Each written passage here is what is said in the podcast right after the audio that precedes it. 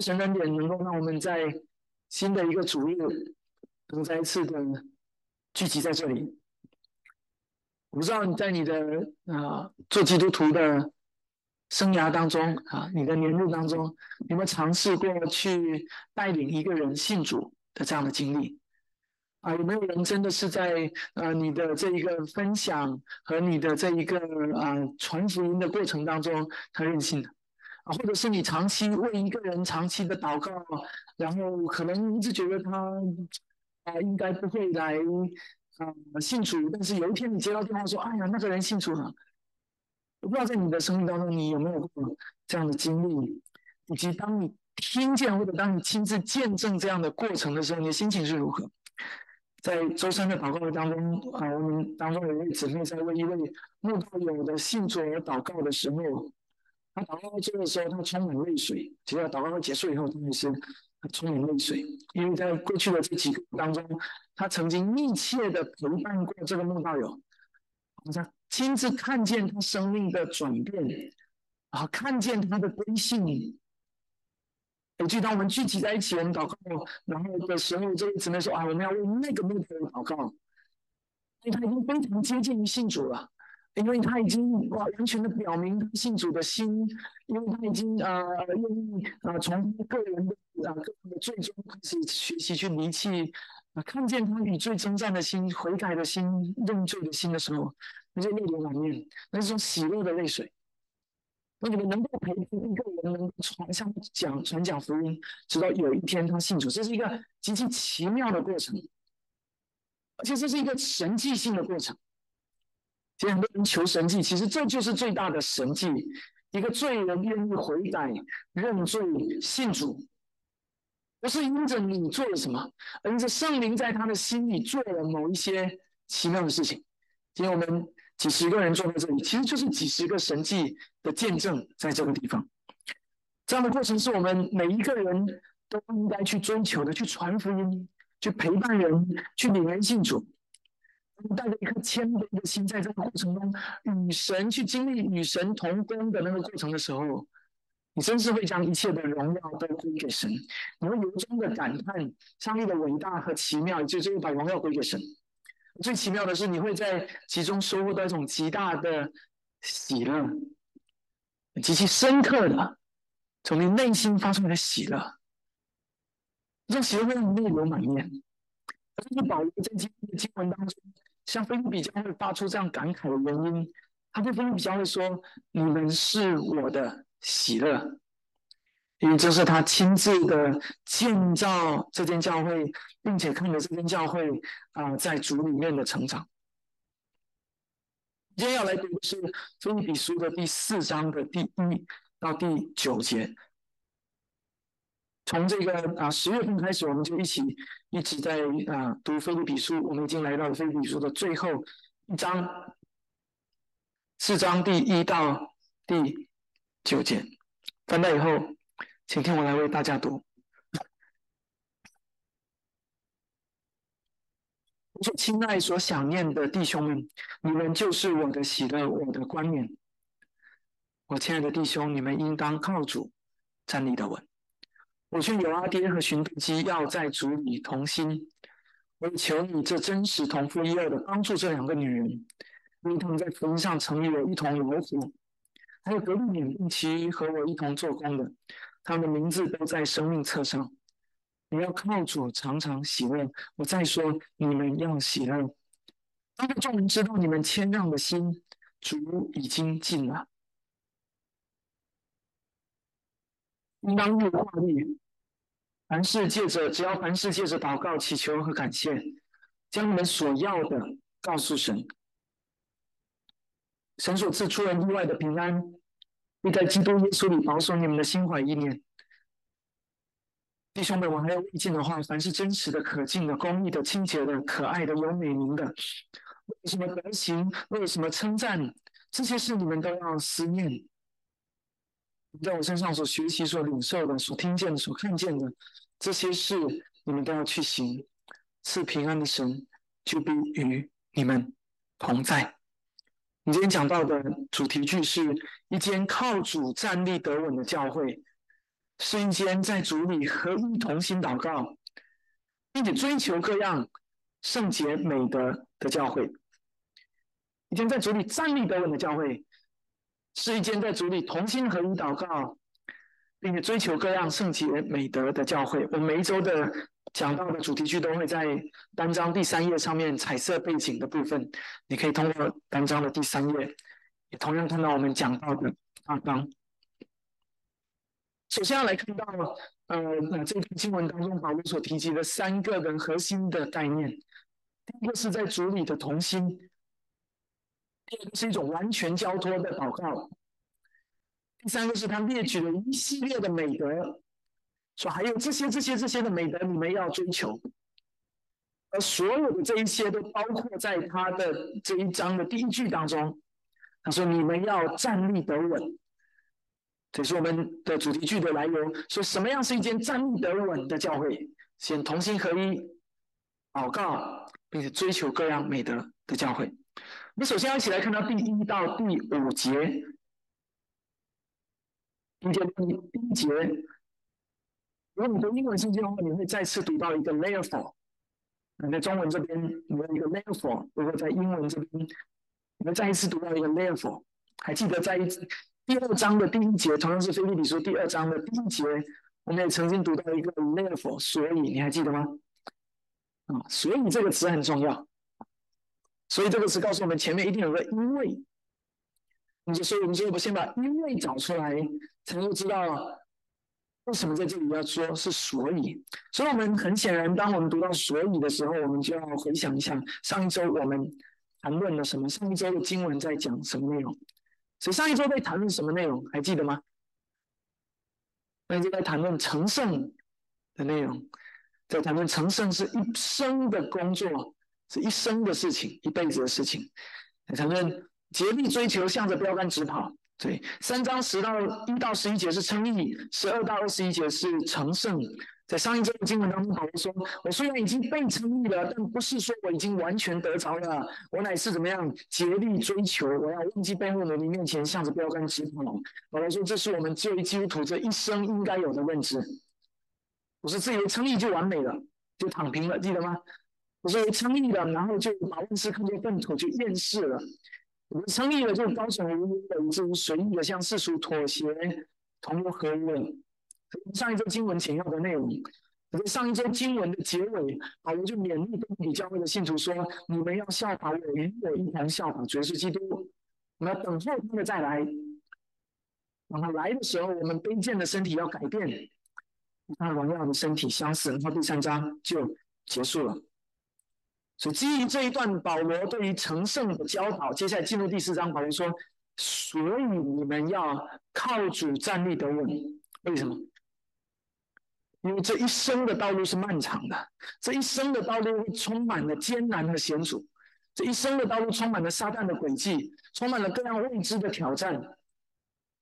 所以他前面告诉你，这是一生的道路，你们要站立得稳，无论是世界。呃，世俗的世界还是异端，还是从你自己心里生出来的情欲，比如懒惰，比如骄傲，比如厌世，随时都有可能绊倒你，使你在成圣路上跌倒。而你这个时候只有一个方式可以依靠，就一个方式可以站立得稳，就是靠主站立得稳，靠主。当你们靠主站立得稳的时候，保罗说：“所以你教会是谁？”他们用四个形容词来形容分离教会。他说：“你们是我所爱的，我所想念的，我的喜乐，我的冠冕。My love and long for, my joy and crown。”为什么你可以从这当中看见一位牧者对于教会群羊的爱关切？这段经文并不仅仅是讲给做牧者的打算做教会领袖的人听的，使他们能够效法保罗那样的榜样。这话同样是讲给每一个在主里的弟兄姐妹听的，也是在座的你和我。那我们从教会从教会当中讲起，然后我们最后一起去看到那个天国的属天的画面。首先，弟兄姐妹，保罗绝对不是在这里说你们是我的产业，你们是属于我的，你们是我可以吹嘘的，我可以骄傲的资本。保罗乃是用一种语重心长的口气在教导菲利比信徒说：“你们是我的喜乐。”什么意思？当我看见你们竭力跟随耶稣基督、竭力追求的时候，当我看见你们忘记背在某人面前的时候，我说：“作为你们的牧者，我就从中得着喜乐，因为我看见上帝的工作正在你们当中。”当我看见你们不跟随基督，当我看见你们灵软弱的时候，我就为你们感到难过，因为我看见你们完整的心和完整的生命，我就为你们难过。弟兄姐妹，可能你没有真正的我，从来没有真正听过牧者就这样告诉你说你是他的喜乐，他用很坦诚的告诉你们，正如保罗告诉菲律宾的信徒一样，你们是。我的喜乐，我非常能够体会这种比喻，并且我要同样与你分享。这是为什么？我在讲到一开始，我与你分享说，当你陪伴一个人，当你带领他信主，当你看见一个人生命被上帝所翻转的时候，你会从中感受到那真实的喜乐，不是出于你自己，不是出于啊啊你自己的能力，而是你看见上帝的工作，你觉得无比的奇妙，你也为之震撼。事实上，圣经不仅在这个地方这样讲。在其他地方，圣经也用同样的方式教导我们。在希伯来书的十三章十七节，我们我一同翻到希伯来书十三章十七节，我们一起看在那里的经文。希伯来书十三章十七节，你们要依从那些引导你们的，且要顺服，因为他们让你们的灵魂时刻警醒，好像将来要交账的人，所以你们要使他们交的时候有快乐。不是忧愁，忧愁就与你们无异了。因为我这样说起来，好像我听起来好像我在为自己说话，为自己包装。我不要你不要这样的误解这一段的经文。我是希望把圣经的教导清楚的送到你的耳朵当中，来帮助你明白。今天教我，我今天我们教会用暂时只有一位长老，所以你听起来好像讲任何跟牧者和长老有关，就在讲我。但事实上，未来当我们教会有更多的教会的领袖、的长老和牧者出现的时候，我会很坦然的告诉你们，你们也是他们的喜乐。群羊是牧者的喜乐，这是一个真相。作为一个懂得一切美德的一个成长的很好的优秀的孩子，会成为父母的喜乐一样。想象一下，当你辛辛苦苦养育你的孩子。这个孩子的长大有有一天成一个容神一人的人的时候，父母会感觉到那么喜乐。其实不用等到那个时候，当你你的孩子愿意叫爸爸妈妈，你就感觉无比的喜乐。当这个孩子不愿意学好，专门学坏，甚至于被法院判刑的时候，做父母的心会何等的难过。那我们这里好了。不是把菲律比教会当做他们的偶像，当个人的产业或个人的资本。很显然，你可以从这当中仔细的思想和分辨，一个爱孩子的父母和一个把孩子当做偶像的父母会有什么不同？一个爱会众跟一个把会众当做偶像的梦想会有什么不同？前者会把这视为上帝所托付的，以至于感恩上帝一切所做的；后者会把。这一切视作他的产业，他所拥有的，所以变成他是这一些人、这个人或这一群人的主。我们在第二部分还会继续来向大家分享这两种的不同是在哪里。保罗在这里并不是陷入到一种不以基督为中心的服饰观当中。我记得以前的教会母会当中，厦门的母会，我们的母母会那个非常会强调以基督为中心。啊，所以那段时间在讲台上啊，不断的讲了，基督是我们唯一的喜乐，基督是我们唯一的平安啊，基督是我们唯一的盼望，基督是我们唯一安全感的来源啊。就是有一个弟兄很喜欢一个姐妹，那那个姐妹不喜欢那个弟兄啊。有一天，那个姐妹就告诉那个弟兄说：“你不要一直把你的喜乐放在我身上啊，我回不回你信息，我回你你就很开心，不回你就很不开心啊，你自己去找耶稣啊，你喜乐放在耶稣身上。”不是在头上说，你的喜乐只有在耶稣，你就能找到。所以你的喜乐和我有什么关系？不是你活的。那弟兄姐妹，我不知道你在读这一段的经文的时候，如果你是不是去理性读，你会不会就跟保罗这样讲？哈 哈，你的邪恶关我什么事？我才不是你的喜乐。那我不知道你从这当中能不能看见为什么会有这样的对话发生？为什么？我举了刚才那个弟兄、那个姐妹的例子，为什么那个弟兄会想他是我的邪恶，姐妹不会这么想？那才是一种真诚的爱的表达。不是当做偶像，或者是其他的什么的罪的方面，那种真诚的爱的表达。当你爱一个人的时候，那个人会成为你的希望。所以你要从保罗的言辞当中看见什么？其实他们他前面超是一致。他说：“你们是我所爱的。”他说：“你们就是我的喜乐。”根本的原因在群羊是牧者所爱的。这种爱不会取代耶稣基督的爱的，放心，这种爱不会成为偶像的爱的。这种爱乃是在基督里面，就如我刚才所说，那个弟兄很爱那个姐妹一样。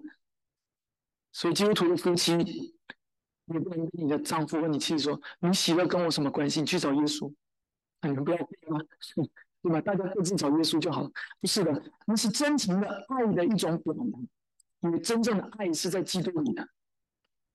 所以菲律宾信徒显然不能在这里跟保罗很冰冷的说这样的话。那菲律宾信徒这样子对保罗说的话，很显然他们并不爱他们的牧者。那姐妹，当我读这篇经文经文的时候，坦白讲，我心中所出现的就是在座的各位，就是你们。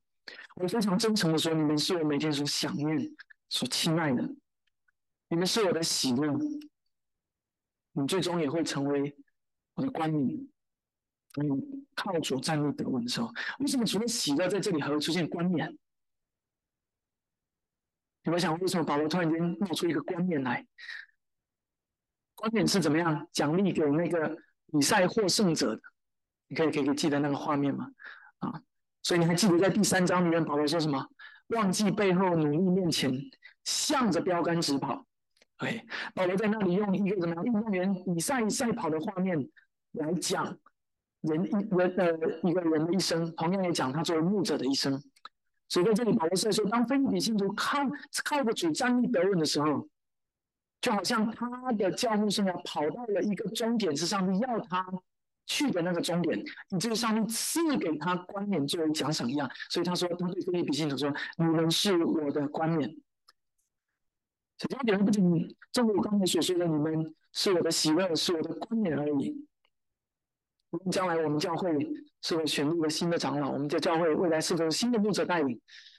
我们都不知道未来会如何。我盼望你能够记住这个事实，就是你们是他的，或者他们的喜乐，也是他们的冠冕。然后正如希伯来书十三章十七节一样所说的一样，你们要使他交账的时候有喜乐。不仅如此，前面我只是局限在我们教会的内部来思考，只是局限在你们和我的关系来思考。更进一步的是什么？群羊是牧者的喜乐，而谁是我们的大牧者？耶稣基督。所以你知道吗？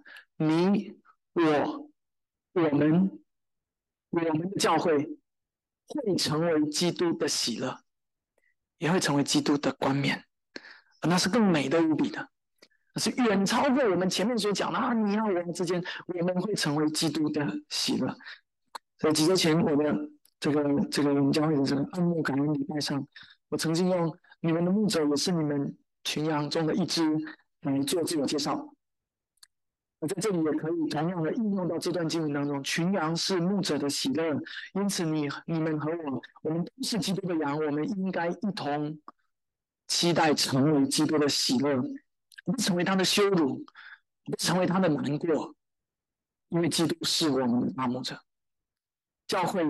会成为基督的喜乐，教会也会成为基督的冠冕，因为教会是基督用宝血所买赎的。每一个得救的灵魂都在诉说着主耶稣在十字架上所成就的救赎大功。每一次的洗礼，每一次我们共同诵读这个成员之约，我们等下在圣餐礼拜中还会一起诵读。每一次我们确认某一个肢体所信的福音就是我们的所信的福音，以至于我们要确认他也是基督的门徒，把他加入到教会中的时候。甚至当某一个集体活出来的生命不合乎圣经，以致我们不得不取消对他基督徒身份确认的时候，我们都是在向世界表明，究竟我们所任性的福音是什么。而在那个时候，在那些宣告和见证耶稣基督救恩的时刻，就是基督十字架救赎大功所应该得着的冠冕的时刻。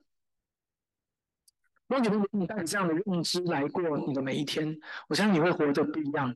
你会在诱惑、试探、面临主要的时候，你会提醒自己说：“我是基督的喜乐，我是基督的冠冕。”我绝对不能让基督的名受羞辱，因为我是他用宝血所买赎的，我应该理当讨他的喜悦。就像一个懂事的孩子，一个我们这种世俗当中不懂事的孩子，在面对自己的父母的时候，然后这样的思考一样，我们是上帝的儿女。我们今天得到做儿女的一份，我们也理当好在天上的天父的喜悦。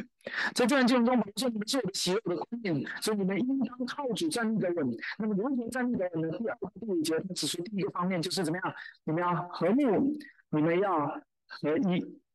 我在这里提了两个人作为例子，一个是犹阿弟，一个是寻都基。OK，这两个名字念起来可能有点拗口。”所以这是一百多年前的中文翻译啊。无论如何，当我呃当当我们听见这样的名字的时候，通过保罗的分享，我们可以知道怎么样？这两个人应该是有点分歧的，甚至分歧到一个地步，他们可能有争执。很显然，任何时候谈论到人和人有什么争执或者分歧的时候，都不应该从一个八卦的时候。保罗很显然没有把焦点放在他们为什么争执这件事情上，为什么事情争吵。保罗没有在这里讲，在讲他们争吵。在这里你会看见保罗是充满教牧智慧的，他不是总是如此的。你会发现，有的时候他会很清楚的指出问题是什么，很清楚的指出谁是与这个问题有关的人。但在有的时候，当那一件事情不是涉及到属灵生命的问题的时候，他就被指出来。比如说，当哥林多前书五章讲到一个犯奸淫的问题，就不不指出这个问题啊，你们和睦，你们和睦啊，所以那个人犯奸淫后，你们哎呀，包容包容他吧。不会这么说。加太书里面讲到假教师来来扰乱加太教会的时候，保罗说你们在爱里要合一，要同心，要和睦。保罗主保罗很清楚的说，谁呃这只有一个福音。所有所有这个所传的福音与我们所传的这个福音不合的话，他就理当受咒诅。当这个问题与罪与福音与真理直接关联的时候，保罗很清楚指出来。但是当这个问题与罪福音你你这个真理没有直接关联的时候，你会发现他就不会清晰的去聚焦在事情上，而是聚焦在什么事情上？聚焦在信徒生命的罪当中，就是不合目与不合一的罪当中。你看，一个成熟的牧者，往往是非常清楚他的焦点是什么，不是去厘清那一些属地的事情谁对谁错，而应该总是在关注属灵的事情上。因为属地的事情永远没有定论，但属灵的事却有圣经来告诉我们什么是对，什么是错。而这也是你们应该对教会牧者所应该拥有的期待。我不，我不是做你们的属地事业的审判官，那也不要惊讶于我可能会在属灵的事情上。可能有时候清楚的说出你生命当中的问题。很显然，保罗看见了罗爹和寻都基这两位姊妹争执的背后，不是什么谁对谁错的问题，而是属灵生命的问题。所以，他很清楚的说：“我劝这两个人应该同心。”英文在这里是 agree，他们应该 agree，说明他之他们之前互相不 agree，一家人。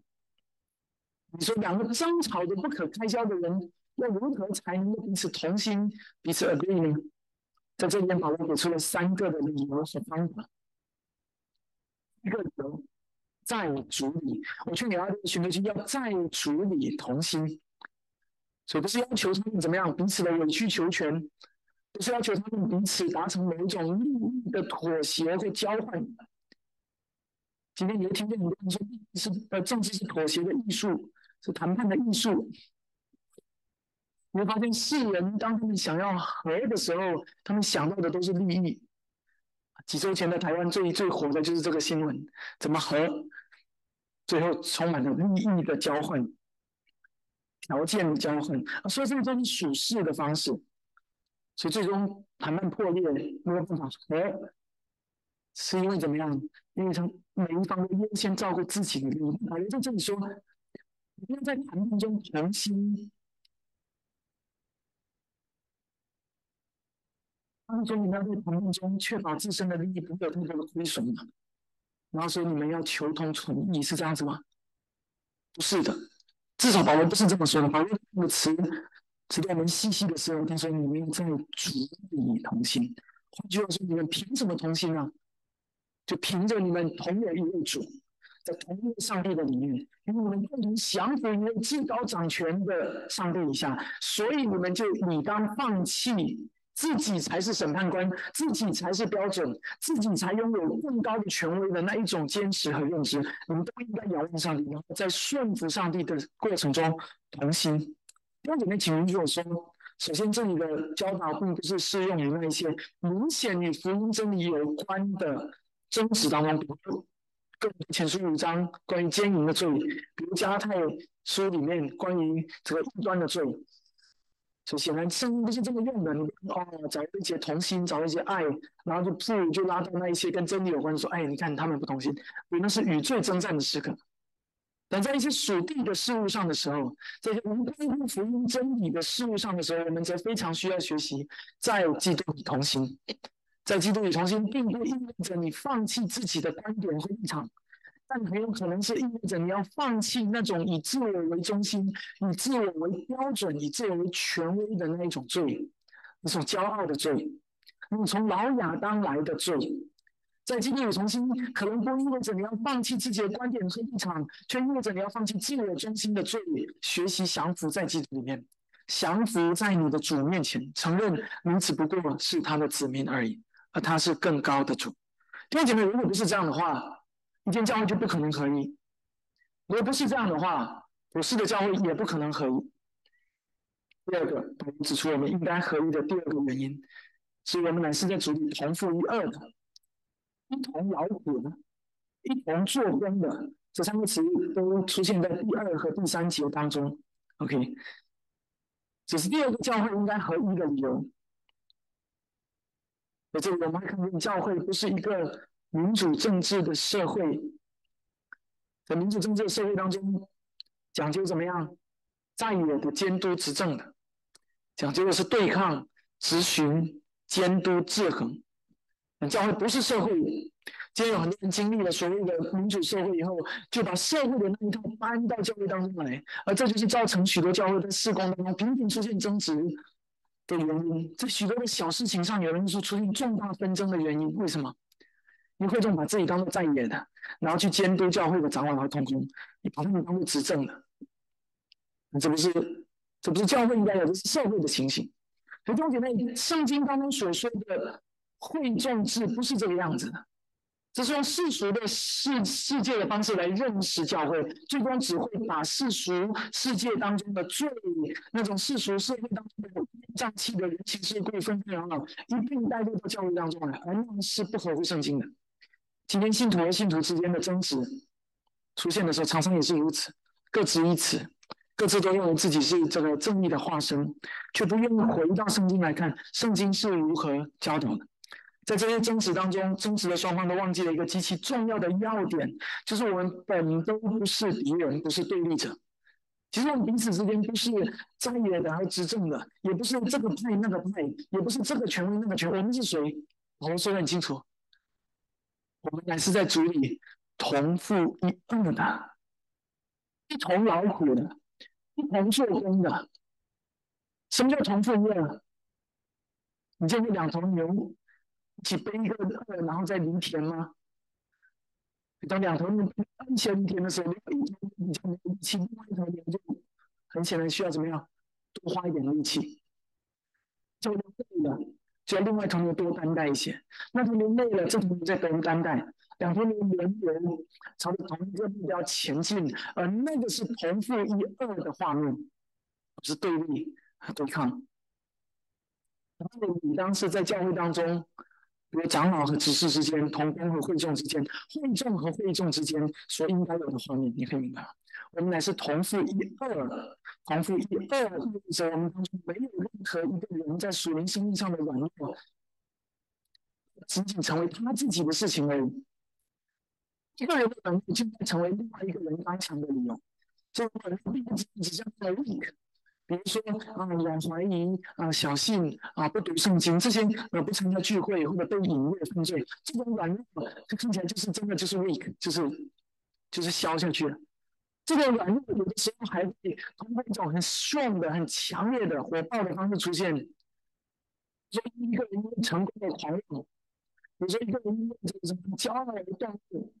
一个人贪心而生气，并且那个好像很强很大，那你要知道，这个是他软弱的时刻出现的，那是我们需要刚强来彼此担待的理由。那这个时候，保罗，呃这时候我们应该想到，我们是同父异母的，在灵里面彼此的提醒、彼此的祷告、互相的劝诫、彼此的担待，以及我们一同背负的这个恶，可以继续往前，可以向着标杆前进。这个叫同父一二，叫一同劳苦，一同做工。第三个，保罗劝要接人群就要同心的原因是什么？要让众人知道你们谦让的心，因为主已经尽了。为什么主已经尽了？所以要让你们知道众人谦让的心。应该多传福音，总是盼望着能够多救一些人，为着福音的缘故操练彼此同心，为着使主的名得荣耀。你看见吗？在这里你会看见谦让的心的实质是什么？就是不以我自己的荣耀为目的，不以我自己的威望或者所谓的尊严为最高的追求，而是以福音能够被达成、福音使命能够被达成为最高的追求。主已经尽了，所以我们应该使更多人看见我们为主而活出来的生命的见证，以至于让人看见我们为主而愿意谦让，本来不愿意的，但现在在福音里愿意了的心。就使人亲近福音。弟兄姐妹，你相信吗？每一次的信徒的软弱和跌倒，每一次教会的争执和纷争所带来的最大的负面的影响是什么？就是使非信徒们认为教会不过如此，基督徒不过如此，以至于他们可能这一生再也不愿意敞开自己的心来聆听福音，甚至有学员永远不去教会，这是因为他们身边有一些亲朋好友糟糕的生命成为他们信主的拦阻。所以保罗在这里说：“你们要同心的第三个原因，要让世人知道，你们是一群蒙基督舍己救赎的人。让让世人知道，你们是明白什么叫舍己的爱的人，以致你们虽然有分歧，却愿意彼此谦让，为的是使主的名得荣耀。我诚实的告诉你，这种生命真实的见证的力量，远超过你用各种世俗的技巧去营销你的教会。”就很多人要见到这个第一个想到就是市场营销，却把门徒训练和灵命塑造放在最后。你看，这不是圣经的教导，就是帮助我们。我甚至盼望，当我们以后出现类似的情形，当你陷入到一些的纷争或者一些的这种争执当中的时候，盼望每个人都能回想起这一段经文来。我甚至盼望你可以重新翻到我们今天的这一段的啊讲到的影片来，来成为我们众人的提醒和勉励。分比书四章二到五节。把主女从寻度基有阿爹换成我们自己，我们蒙保罗的劝告，要在主里同行。其他信徒要帮助争执的人，因为我们是同父异母的，我们曾经在国里一同劳苦、一同做工的，所以我们要让众人知道我们谦让的心，因为主已经尽了。这是三德你的第一个方面，和睦与同行；第二个方面，在主里祷告。我们从第六到第七节。在主里真的，你的重要的操练就是操练完全交托的祷告。那这边我发出一个非常简单又直接的吩咐，但与此同时，这个吩咐也是今天在教会中最容易让人忽略的事情，就是祷告。一百多年前，在呃英国的浸信会有一个有一位牧师被称作讲道王子，很出名，叫司布真，他就很感叹。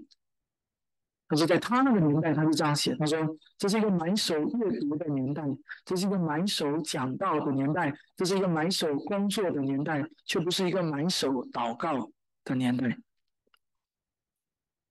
我说，有主教名叫莱尔，也很著名。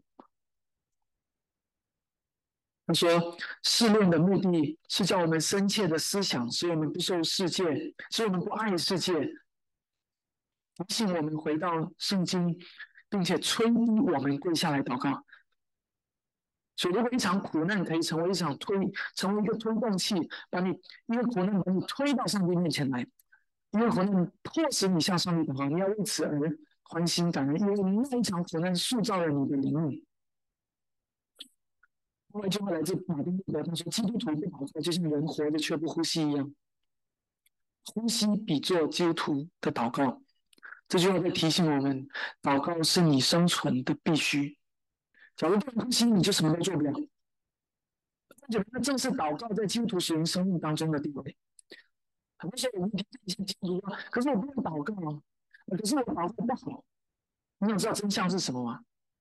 真相是祷告从来就不和专业水准有关，不是一个学识渊博的人才会祷告，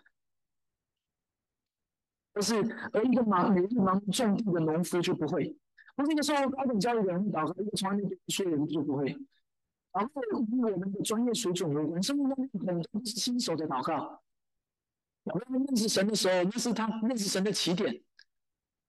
摩西在荆棘中遇见神的时候，那也是他认识神的一个一个起点，他们开始蒙章的起点。很多的这个这个人呃，他们祷告的时，并不是神生有多强。那众门徒在主耶稣基督我复活升天以后，他们聚在一起的祷告，那时候他们认识主耶稣也才没多久，一年都不到。上帝却垂听这些新手的祷告，那种祷告从来不是不和你的知识有关，而和你的属灵生命有关，与基督徒的生命有关。我相信你们都有这样的体会和经历。有时候你会看见啊一些可能。在受教育水平上不高的一些弟兄姐妹，反而他们祷告充满了大能，充满了火热的心。什么是祷告？祷告就是上帝的儿女来到上帝的面前，与他们所信靠、所仰望的那一位上帝说话。他是我们的主，而我们信靠于他的大能、他的权柄、他的主权的护理。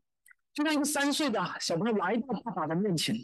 向爸爸讨要一个抱抱，像爸爸寻求一个保护，啊，做爸爸的当然会愿意在爱中来垂听你的孩子向你所寻求的帮助，并且慷慨的供应给他。而可能这就是我们所信靠的上帝，希望向我们所做的事情。祷告不是冥想。祷告不是人所发明的一种宗教的仪式发明出来，不是。祷告是上帝向我们的启示，他吩咐我们，你让他这么做。上帝设立了这样一个方式，他告诉我们，他命令我们通过这样的方式来与他交通。如此，希伯来书里面告诉我们，祷告可以畅通，就上帝赐下他的独生爱子耶稣基督，成为中保，也是在基督里来到上帝的面前。我要怎么样，能会得人去做随时的帮助。所以基督徒的身份决定了基督徒的生活应该是一个充满祷告的生活，就像你的呼吸一样，你的身份建立在基督的救赎之上。这个联系如果一旦失去了，诚实的说，你就失去了和基督的相交。所以师不真甚至说，我从来没有花超过五分钟祷告，因为我没有办法超过五分钟不祷告。我刚就像呼吸一样，它维系你属灵的生命，可以源源不断的获得供应，得到氧气，得到这个从神而来的力量。你在主日当中的祷告同样是如此，所以你看见我，可能你会察觉到我们的主日敬拜当中的祷告的比例在在往上提升。啊，迪马可牧师有一次甚至这样说：，我们应该在教会的聚会当中多多祷告，甚至祷告到让非信徒感到厌烦。我们不厌其烦的对他们不信的这位神说话。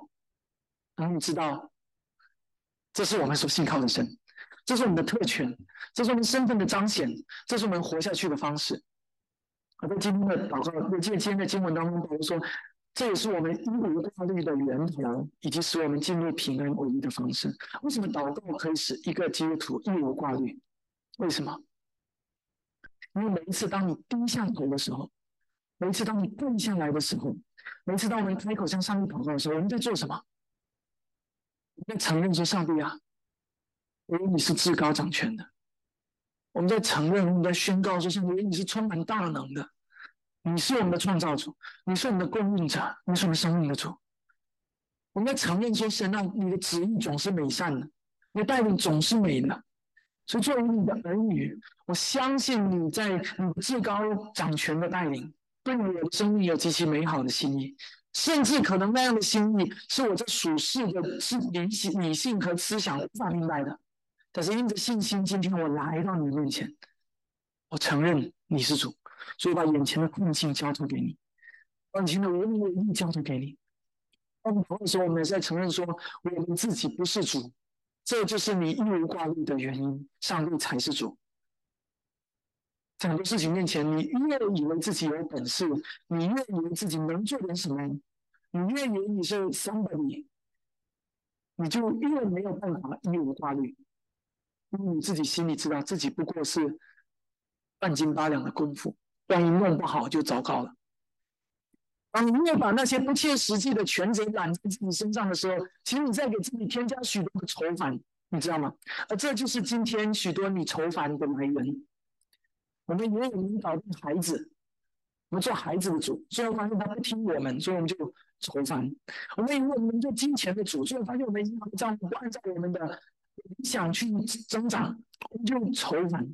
我们如果能做身体的主，所以发现身体不按照我们自己的这个期待而强壮，我们就愁烦。做总统主席的也能，他越以为他能做这个国家的主，最后就越发现这个国家没有办法按照他的预想而前进，就愁烦。开公司的，我们以为我们能做公司的主，最后公司的发展没有办法你的方向走，你会愁烦。带领教会的牧者们，我们如果愿意，我们自己能做教会的主，所以发现教会无法按我们的期待往往前走，就会愁烦。弟兄姐妹，我要对我们所有人，包括我们自，都包括我自己说，如果我们越以我们自己有点什么能力，我们就越有可能愁烦，也越有可能忧虑，因为我们心里知道我们的能力和本事，不过就是那么一点而已。求主帮助我们。那真正完全交托的祷告，必然会带来真正的义无挂虑。而这样的义无挂虑，要带领我们怎么样？啊，接下去说，要带领我们进入到上帝所赐出人意外的平安里，以致我们的心怀一念蒙主的保守。忧虑会杀死一个人的，你相信吗？很多人是在极大的恐惧和不安当中，在极大的忧愁当中，身体就出问题，就消瘦下去。甚至一病不起，不会杀死一个人，而那不是上帝期待给他的子民带去的生活。他不期待他的子民活在这种生活中。上帝期待我们安息在他的大能当中。作为最初的伊甸人，上帝期待亚当夏娃安息在他的创造当中，仰望他，投靠他。可是亚当夏娃最终没有这样做。就我们的基督说，就我们被重新带回到那个基督园、伊甸园当中，我们重新恢复成上帝的儿女。兄弟们，如果这样的救恩不能够带领我们进入真实的平安，那么基督的福音就仅仅还只是一个别人口中的福音罢了，还没有真正成为你的福音、你的好消息。今天在你的生命中充满这样交托的祷告吗？每天花多少的时间来祷告？你遇到事情的时候，你第一个反应是靠自己，还是停下来向上帝祷告？无论是老基督徒还是新基督徒，出信不久的还是慕道友，要勉励你、鼓励你操练祷告的生活。特别是基督徒，要勉励你，应该祷告成为像呼吸一样平常的事情，成为每天生活的一部分，而不仅仅只是睡前和睡醒的仪式。也不仅仅只是饭前的仪式。当遇到困难的时候，你祷告吗？当你赞叹大自然的景色的时候，你祷告吗？当你看着你的孩子快乐的玩耍的时候，你祷告吗？当你想起你的父母的时候，你祷告吗？当你和你的爱人一同散步的时候，你祷告吗？你渴望过一份一无挂虑的生活吗？当将一切的忧虑卸给神，向他祷告。最后来到第八到第九节，就这段劝勉的末尾。我们一起看到八和九节。下面我还有梦境的话，凡是真实的、可信的、公义的、清洁、诚实的、有美名的，什么德行、什么称赞的，这些是你们都要思念。你们在我身上所学习、所领受、所听见、看见的，你们都要去行。赐平安的上帝就与你们同在。保罗的这封这封书信的篇幅是非常有限的，但是保罗想说的话却是无限的啊，讲不完的话。那讲完了合一，讲完了祷告，我就等一下我还有很多话要说。OK，未尽的话，不是未尽的话，就未尽的叮嘱，说不完的。凡是真实的、可信的、公益的、清洁的、可爱的、有美名的、可称赞的，你们都要思念。意思是，所有的这些事，你们都放在心里，细细的思想，成为你们生活的一部分，让这个事情充满你们每一天的生命生活。这些事情、这些词，我相信每一个单独拎出来。我们可以再写一封书信给你，但并不是有限的，所以当然他也知道他给别人写信。OK，这是一封信，这不是一篇一系列讲道集，可以送去给加的菲利比教会。现在我们就让简单的一个一个的看过去所有的这些词。第一个，真实的，意思就是什么？追求真理的，追求真相的，追求诚实不虚伪。不说谎，什么是真理？上帝就是真理的源头。所以当他说到你们要追求真实的时候，其实意味着你们要回到上帝的面前，追求到底什么是真理。只要是真理，你们就要追求，因为它是从神而来的。第二个，可敬的，honorable。什么是可敬的？在这里可敬的，不是指地上的名声，不是年龄或者是资历等等。可敬的乃是指向那些从罪当中分别出来的，可以得应该能够得尊荣的事情，比如谦卑的品格，比如爱人的心，比如谦让的心。前面上所说的，比如温柔的心，比如饥渴慕义的心，这些全部都是阿耨多罗的事情。第三和第四个公义的清洁的，则是指向了上帝的圣洁和公义的属性。我们一切能够反映出至高圣洁公义的事情，都是我们应该思念和追求的。包括我们应该离弃各样上帝所不喜悦的罪，包括我们应当追求一种厌恶罪的生活，以至于我们渴慕我们的生命当中彰显出一点点上帝的形象来，就是他的公义和圣洁的荣光。接下来，可爱的、有美名的，我相信你。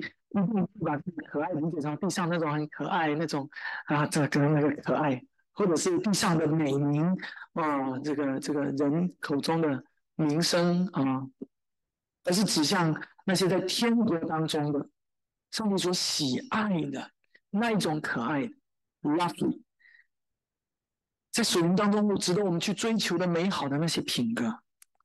如果你从属地的这角度去看，你可能会误入歧途哦。那我们追求可爱的，你知道的世上的标准，但你会发现这个世界就是这样，人就是带着自己的标准，常常去想上件事。所以说，你没有追求公义，说哦，所以我想什么是公义，什么就是公义，我就追求那个，而不是上帝的公义。就正如可爱的，你想哦，什么是我所喜爱的，什么是世人所看为美的，而不是上帝所看为可爱的。所以在所有的这些美德当中，你要很分辨清楚，你是带着上帝的眼光、属天的眼光，还是属地的眼光来看这些。而这些事看完，相信你会和我得出一个同样的结论。这个结论就是：保罗，你辛苦了。一定还有很多想讲的，但是我知道你写不完了。这样一个结论要引导我们去思想一件事情是什么事情？就是成圣是一条没有尽头的道路。唯一个终点就是当我们离开这个世界见主面，那才是你成圣的终点。否则，你不要以为自己已经完全了，要自以为骄傲或者完美，要因信主我们长，我们就很自然而然容易生发出一种一种的优越感和满足感。求主帮助我们，成圣是没有尽头的。正如保罗写不完这封信一样，我们的主是完美的，而我们都是盲人的罪人。求主帮助我们，这一生能够在成圣的道路上不断的向前，不断的奔跑，没有止境，直到那一天我们见主面的日子。我们一起祷告。